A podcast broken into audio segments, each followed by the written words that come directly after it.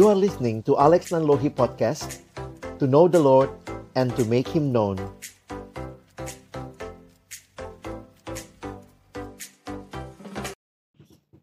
Halo teman-teman, jumpa lagi dengan kami berdua di obrolan santai. Oke deh, ya kita masuk bulan Februari. Ini bulan apa nih? bulan kasih sayang. Bulan katanya. kedua di tahun Iya sih, 2020. sebenarnya lebih tepatnya bulan kedua ya. Tapi ya banyak orang yang memaknai bulan ini katanya bulan kasih sayang ya. Uh, kenapa tuh bang? Ya karena ada hari Valentine Ah, Wow. padahal kan harusnya setiap bulan tuh bulan kasih sayang ya. setiap hari bahkan. Eh, Apalagi kan manusia itu makhluk yang Diciptakan diciptakan dalam relasi. Tuhan dalam relasi. Nah, sering kali itu juga deh kayaknya orang memaknai Kasih sayangnya sempit ya. iya apa relasi antara pria dan lawan jenis. ya, Wah, lawan jadi jenis. Padahal kan juga ini kesempatan yang harusnya ya kalau ada momentum kayak ini ya mari ya pakai juga menyatakan kasih sayang kepada keluarga benar banget. uh, orang tua ke anak, anak ke orang tua, Yoi. kakak ke adik, adik ke kakak Yes. dan juga banget sama sahabat-sahabat ya ya, yang mungkin teman-teman, yang selama ini udah support kawan-kawan. kita gitu ya. Jadi jangan lupa saya tunggu coklatnya. Loh, Oh, lo lo lo lo lo lo. lo. iya, tapi ini jadi Coklatnya menarik kasih ke kamu nanti aku, kamu kasih ke aku. Ah, gitu ya. Jadi eh, kita juga mau sama-sama ngebahas nih. Mungkin kali ini memang ya kita eh, ambil sedikit berkaitan dengan relasi pria wanita ya. Hmm. Karena bulan ini nih banyak banget nih tema persekutuan, tema gereja lah, love mulu gitu kayak. love iya. Iya. Jadi gimana deh? Apa yang eh, mau kita angkat kali ini? Hmm, iya. Kalau ngomongin relasi eh, antar eh, pria dan Mm-mm. eh, perempuan gitu ya bang ya, Mm-mm. apalagi dalam relasi pacaran biasanya. Biasanya ada orang-orang tuh dalam relasi tuh cewek-cewek yang mungkin udah disakiti padahal sama pacarnya, eh, Mm. udah di ya kalau bisa dibilang abuse lah ya, Mm. meskipun ya eh, entahkah physically ataupun juga mungkin ve- verbal Verbal gitu ya, ya. ya. Pakai Tapi kata-kata ya. Eh, eh, tapi sering kali tuh mereka atas nama cinta akhirnya nggak mau putus gitu. Tapi aku cinta sama dia, aku aku masih sayang sama dia. Terus sehingga akhirnya tanda kutip lah ya kesalahan-kesalahan atau kekasaran-kekasaran dari dari sang eh, pacar itu Mm, cuman mm. dimaknai sebagai dia nggak sengaja Hmm. eh, atau dimaknainya cuman sebagai kayak eh enggak dia nggak selalu kayak begitu kok cuman kemarin doang dia Iya. begitu misalnya nah itu itu gimana tuh bang Tapi menarik juga sih, Dek. ya? Saya ngelihatnya bukan cuma perempuan loh yang ngalamin gitu, ada juga iya laki-laki laki-laki juga ada sih yang seperti itu ya. Apa ya Yes. kita bisa kategorikan bucin kali ya, budak. budak cinta. cinta, asik Jadi akhirnya menutup mata terhadap hal-hal yang mungkin sudah melampaui batas kewajaran. iya Misalnya ada laki-laki yang seneng tuh diman ah, apa nggak enak juga bilangnya dimanfaatkan gitu loh.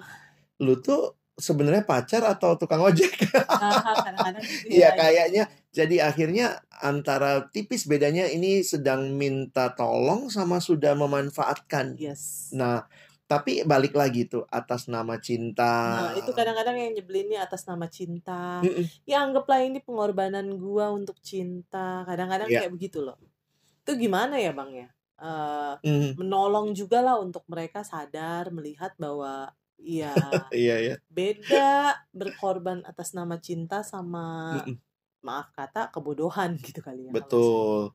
Memang sih ya ada yang bilang cinta itu buta. Uh, misalnya. Love is blind. Tapi Hmm. kalau demikian saya pikir kita tidak bertumbuh di dalam kasih Hmm, itu. hmm, hmm. Kasih yang yang seharusnya menurut saya itu kasih yang membawa kita dalam pertumbuhan. Mm-mm. Dalam pertumbuhan ada kedewasaan, kedewasaan itu belajar saling memberi. Hmm, Jadi sebenarnya kalau kasih yang masih saling menuntut, Yes. ya itu bukannya bertumbuh tetapi justru bela apa ya jadi jadi terjebak sama romantisme se- sementara. Hmm.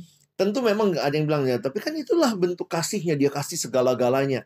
Tapi juga saya pikir harus ada harus ada batas wajarnya secara ya mungkin kita memang mesti lihat kasus per kasus sih deh ya Memang. sehingga akhirnya kita bisa bilang ini ini pengorbanan yang mesti yang harus atau itu pengorbanan yang sekedar sebenarnya eee, kamu nggak mendewasakan pasanganmu dengan melakukan hal itu. Tapi kalau di-abuse begitu Bang, rasanya nggak bisa Iya. dibilang pengorbanan ya, kayak gitu Nah, ya? itu udah udah Itu hak asasi. rasanya rasanya perlu di Ada contoh nggak misalnya yang pernah kamu dengar atau mungkin kamu tahu sehingga kayaknya ini jadi concern-mu banget gitu? Apa ya? Ya mungkin, mereka-mereka yang mungkin udah pacaran cukup lama, Mhm. lalu kemudian, eee, apa namanya, dalam masa-masa pacaran itu, eee, ya cowoknya suka secara verbal lah gitu, Mhm. ngomong ngata-ngatain mungkin, Mhm.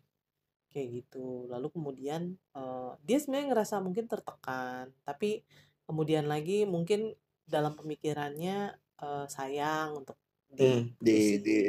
kayaknya udah invest banyak nih dalam relasi lalu ini ya. kemudian apalagi apalagi kemudian di tanda kutip "dijanjiin" mau dinikahin gitu kan, kadang-kadang seperti itu. Itu gimana ya Bang ya? Ya, saya pikir yang mungkin perlu kita ingat yang pertama ya, bahwa dalam relasi itu kan kita juga harusnya ngalami pertumbuhan. Terus yang kedua nih, musti musti diingat nih, selama itu masih namanya pacaran, sebenarnya putus itu diperbolehkan. Mmm. Jadi jangan kemudian juga kayaknya ada soalnya yang bilang gini, "Kami sudah mulainya dengan doa." Mmm, itu dia Ya, tuh kayaknya nggak bisa di putus loh.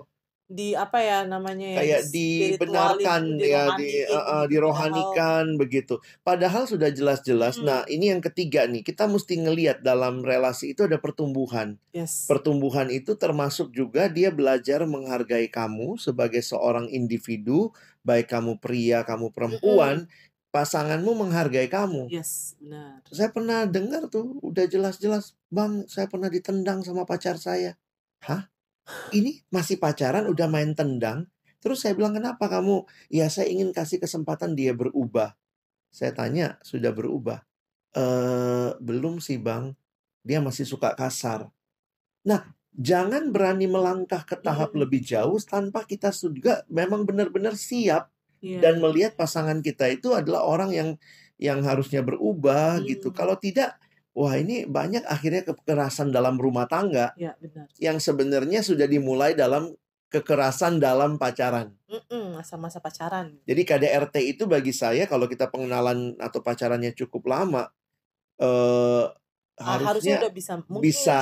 ya, Memang sih pasti bibit-bibit ya. tidak akan kelihatan semuanya, tapi Iya. kita harus bisa lihat nih benihnya, bibitnya, sehingga coba cari bantuan. Mmm. Misalnya konseling gitu Yes. ya, untuk bisa akhirnya melihat ini bukan sekadar, eee, apa ya, Kesalahan kesalahan sekali, 2 kali. biasa heeh. Memang Kelalaian sekali, 2 kali. Betul, dan itu harus di benar-benar serius sih dibicarakan, diselesaikan karena kalau dibawa masuk ke paca ke rumah tangga, wah itu bisa berabe lagi sih itu deh. Mhm. Kayaknya memang butuh ini juga sih Bang, eee, prinsip tanda kutip bisa dibilang bahwa memang itu cinta, Mhm. maka berkorban, itu mungkin pasti ada prinsip-prinsipnya dong ya? Iya. Prinsip dari mencintai atau mengasihi, mungkin gimana tuh Bang? Yang pasti yang terutama sih yang dalam kebenaran. Mmm, nah gimana tuh Kasih kebenaran dan Bang? kebenaran itu harusnya berjalan beriringan. Mmm. Kasih tanpa kebenaran cenderung memanjakan. Oke. Nerima Hasilnya apa tuh hasilnya adalah goblok, bodoh, sorry ya. Heeh. Akhirnya melihat bahwa, eee, kasih katanya adalah yang menutupi, padahal udah jelas-jelas nggak benar, kamu diperlakukan tidak benar, dia Mhm. berlaku kasar kepada kamu. Dapet tapi sisi yang lain kebenaran tanpa kasih juga jadi bengis. Mmm. Jadi cenderung otoriter. Jadi ini memang kombinasinya nih yang harus jelas. Jadi kalau ditanya prinsipnya sebatas mana, ya bagaimana kasih dan keadila eh, keadilan, kebenaran ya Mmm. berjalan bersama dan menurut saya sih firman Tuhan jadi patokan sih, Dek. Sehingga harusnya dalam mengasihi itu kita mengasihinya dalam kebenaran gitu ya, Betul. kebenaran firman tentunya. Iya, kalau Sehingga firman mesti hargain dong. sehingga kalau misalnya ngomongin mengasihi dalam kebenaran dan itu tercermin dalam relasi Iya. antara pacaran lah ya kalau dibilang mhm. relasi antar, eee, lawan jenis, eee, pria dan juga, eee, Perempuannya. perempuan, maka seharusnya kasihnya pun seharusnya mengasihi yang benar gitu ya. Betul. Bukannya yang justru benar itu adalah memperhatikan pasangannya, ada ada kan kita kalau yang di dalam kekristenan tujuan pacaran jelas ya, Mm-mm. pernikahan. Mm-mm. Nah, karena itu prinsip-prinsip apa yang harus kita terapkan dalam pacaran, Mm-mm. lihat prinsip pernikahan. Oke, gimana gimana tuh bang? Pernikahan dalam kekudusan, Mm-mm. pacaran pun dalam kekudusan. Berarti kalau mengasihi pun seharusnya dalam kekudusan. Iya. Kalau akhirnya salah satu dari si eh, entah si cewek atau si cowok Mm-mm. eh, tanda kutip ngajakin keluar dari kekudusan itu Nah, udah itu udah udah nggak bener lagi itu bukan ya mungkin perlu dievaluasi lagi nih kasihnya gitu kali ya atau dan bahkan bisa kita bilang mm, jangan-jangan itu bukan kasih tapi nafsu gitu ya? Udah udah nafsu tuh. Not kalau love but lust. Kita udah pernah bahas nih ya dalam iya iya. eh, mungkin IG story kita waktu itu ya. Dan saya ngelihatnya gini loh. Maaf ya maaf sekali lagi tapi ini realita yang saya lihat. Banyak orang mengatasnamakan love karena mungkin sudah pernah mencicipi lust. Ah. Jadi buat beberapa kasus yang pernah saya tangani temui lah ya lihat temui. Kenapa sih nggak mau pisah? Udah jelas-jelas diperlakukan nggak adil. Ternyata beberapa mungkin sudah bener. pernah sudah pernah menikmati hubungan yang terlalu belum dalam. belum se- seharusnya ya sebagai pacar. Itu udah hubungan yang jauh yang dalam relasi suami istri. Mereka sudah pernah mencicipi itu sehingga maaf ya saya melihat salah satu memanfaatkan yang lain. yang lain jadi yang mungkin yang biasanya yang perempuannya tuh nggak mau kehilangan nih. Hmm. Ini ini orang yang udah merusak saya tanda kutip. Hmm. Saya pokoknya akan jaga dia tapi ternyata bukan jaga. Hmm. Posesif. Nah waktu posesif nah yang satu ini kayak di atas angin. Iya iya. Lu nggak mau kehilangan gua kan? Iya. Dan dia janji gue bakal iya. menikahimu lakuin apa yang gua sehingga ah, maaf kata ketika relasi seperti itu terjadi salah satu cenderung direndahkan dan akhirnya abusive jatuhnya gitu ya. Ya yang prianya mungkin eh, merendahkan wanitanya perempuannya. Lalu kan eh, maaf iya pernah iya sama iya gua. iya jadi itu hal-hal yang aku lihat maaf kata ya benar tuh yang dikatakan bahwa mengasihi di dalam kekudusan di dalam kebenaran ini jadi satu hal yang perlu sama-sama kita kita perjuangkan kita doakan. Kalaupun kita pernah jatuh Nih ya buat teman-teman dan ya yang punya pergumulan dalam kejatuhan dalam dosa pada waktu pacaran ketidakkudusan dosa seksual maka bertobat sungguh-sungguh. Mm, itu langkah pertama tapi iya. kemudian bangun hubungan di dalam kekudusan. Kalau kemudian terlihat ada gejala saling memanfaatkan sebaiknya putus. Oke. Karena oke itu akan jauh lebih menolong ketimbang melanjutkan hubungan tapi sudah seperti kasih yang meminta-minta, iya ngemis, udah nggak atau sehat. atau bisa dibilang itu bukan kasih jadinya gitu ya Iya, itu apa ya? apa ya Kayak e nafsu atau keegoisan egois juga, misalnya, ya saya nggak mau kehilangan dia. iya Jadi ya memang ini ini kompleks ya, tapi kira-kira prinsip-prinsip seperti itu yang Mm, harusnya kita ingat. Jangan sampai ini bulan kasih sayang, terus ada yang bilang tunjukkan dong kasih sayang lo iya dengan kemudian eh, ayo kita melanggar lakukan kekudusan dari melanggar Tuhan kekudusan gitu dari ya Tuhan, lakukan sesuatu yang nggak berkenan. Simpanlah apa yang memang harus disimpan untuk pernikahan. Hmm, Jadi ada kalimat eh, true love waits. oke ya Kasih yang sejati itu menunggu. yes Ada satu poster yang saya lihat kalimatnya jelas. True love waits. Di Hmm, bawahnya ada tulisan kecil. Wait until marriage. hmm. Jadi banyak orang tuh berusaha buka kado sebelum ulang tahun deh. iya Jadi mari kita jaga. bukan kado lagi tuh bang kalau Iya ya, jadi bukan surprise lagi begitu. Tetapi ya memang Tuhan menciptakan eh, hubungan eh, seksual relasi suami istri itu di dalam konteks pernikahan. Jadi tunggu sampai pernikahan. Jadi eh ya balik lagi ya, Hmm, kalau ada yang jatuh dalam pergumulan seperti itu, bertobat sungguh-sungguh, coba minta bantuan juga hmm, kepada orang-orang di sekitar ya yang lebih rohani, dalam arti mereka bisa membimbing, mendoakan. Salah satu hal yang saya pikir juga sekarang harus kita waspadai adalah jangan hanya berpacaran di dalam apa ya, eh, hanya berdua gitu. Pengertiannya bukannya kita mesti open public itu tapi paling tidak ada saudara-saudara seiman yang Tahu Tahu. kamu dan dia lagi Iya. relasi. jangan backstreet yang Iya, model iya, apa nanti akhirnya kalau ada apa-apa Nggak Ya, ketahuan. kita Orang-orang kasih akses bilang, juga "Iya, nih orang-orang yang mengasihi kita, mendoakan kita, bahkan beri akses mereka menegur kita kalau Yes. ternyata apa yang kita lakukan salah." salah. Benar. Atau gaya berpacaran kita yang ternyata merisihkan Hmm. orang dan seterusnya, saya pikir sih seharusnya buka buka diri untuk juga ada orang yang hadir ya. Prinsip kasih apalagi nih Bang yang dibutuhin? Tadi kan eh, kasih dan kebenaran berjalan bersama. Mm-mm. Berarti eh, mengasihi dalam kekudusan. Iya. Nah, kira-kira prinsip kasih apa lagi nih supaya akhirnya dalam artian tidak jatuh dalam mungkin pacaran yang abusive, lalu kemudian bisa juga akhirnya berkata tidak kalau emang eh, stop gitu, kalau emang misalnya itu sudah terlalu jauh. Kira-kira prinsip kasih apa lagi nih yang Di dalam Alkitab yang menarik adalah relasi suami istri, yaitu kan pacaran balik lagi tujuannya pernikahan. menikah? Ya. Nah, dalam pernikahan itu di dalam Efesus misalnya Tuhan dengan jelas melalui Rasul Paulus Mm-mm. mengingatkan bahwa istri tunduklah Mm. kepada suamimu, suami kasihilah istrimu. Ya. Nah, saya melihat prinsip apa ya? eh, ini bukan istri itu lebih rendah dari suami. Hmm. Sebenarnya saya justru melihat prinsip equality yang luar biasa di sini bahwa pernikahan itu laki perempuan adalah dua individu yang saling Tuhan hadirkan untuk me- apa ya menjadi partner. Hmm. Hmm. Iya, Jadi iya.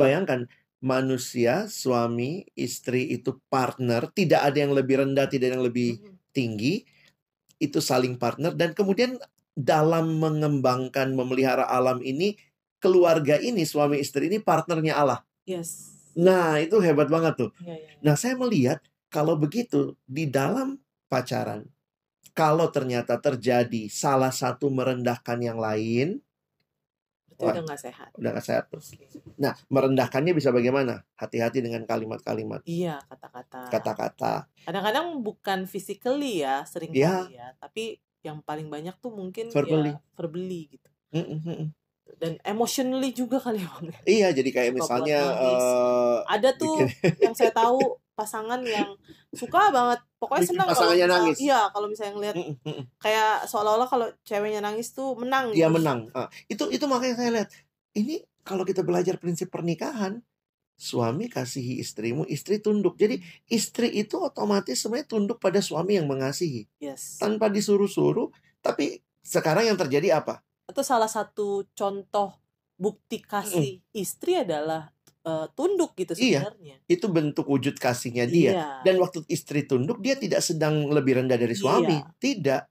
Dan Jadi- itu juga terjadi ketika suami Mengasihi mengasihi istri. Iya, Dan yang menarik tuh deh di dalam ayat itu dikatakan seperti Kristus mengasihi jemaat. iya. Jadi begitu. kita jemaat itu tunduk sama Kristus, bukan terpaksa. Tapi kan ada yang udah sudah dikasihi. ini dia dahulu. dia udah berkorban luar biasa Iya, mengasihi sudah dikasih banget dahulu. gitu ya. Dan makanya ya ketika salah satu pihak tidak mengasihi dengan dalam kebenaran, Hmm. dalam kekudusan yang terjadi itu bisa begitu tuh. Istri tanduklah suamimu. Istri jadinya nanduk suaminya. Dan itu banyak yang pacar manfaatin pacarnya, nanduk atau nuntut dan di sisi yang lain ini bukan mengasihi tapi ya boleh pakai istilahmu tadi sedang memanfaatkan untuk hawa nafsu. Oke, iya, iya, iya. Ya jadi mari evaluasi lah ya. Hmm. Kita juga dalam pernikahan kita berdua juga Ya, belum tentu. sempurna tentu ya. Kita sedang berjuang terus saling mengasihi tapi ya kita jadi kayak diingatkan lagi nih ada bulan kasih sayang katanya. Iya, benar. Tapi kasih sayang kayak apa sih yang sebenarnya kita sedang bangun? Jangan-jangan sama aja kayak dunia. Hmm, yang memanfaatkan, Iya. yang tidak dalam kekudusan, Kasih itu yang cenderung penting saya. saya itu egois banget. Makanya aku kalau lihat gini, ini katanya bulan kasih sayang. Makanya selalu kalau aku khotbah sampai anak-anak tuh udah bosen tuh. Oh, Kak Alex pasti kalimatnya itu. Kasih itu dalam bahasa Indonesia itu katanya bahasa yang paling jelas men- me- menjelaskan kasih. Apa itu kasih? Kasih ya kasih gitu ya. Kasih itu sebenarnya bukan untuk kepentingan diri, tapi untuk kepentingan atau memberi kepada yang kita Ya, kasihi. benar. Jadi kasih itu bukan ngerampok. Hmm. Kalau kita selalu mau buat saya, buat saya, itu bukan bukan kasih. Iya. Makanya saya Very bilang honest. ini ini bulan kasih sayang. Jangan dijadiin bulan minta sayang.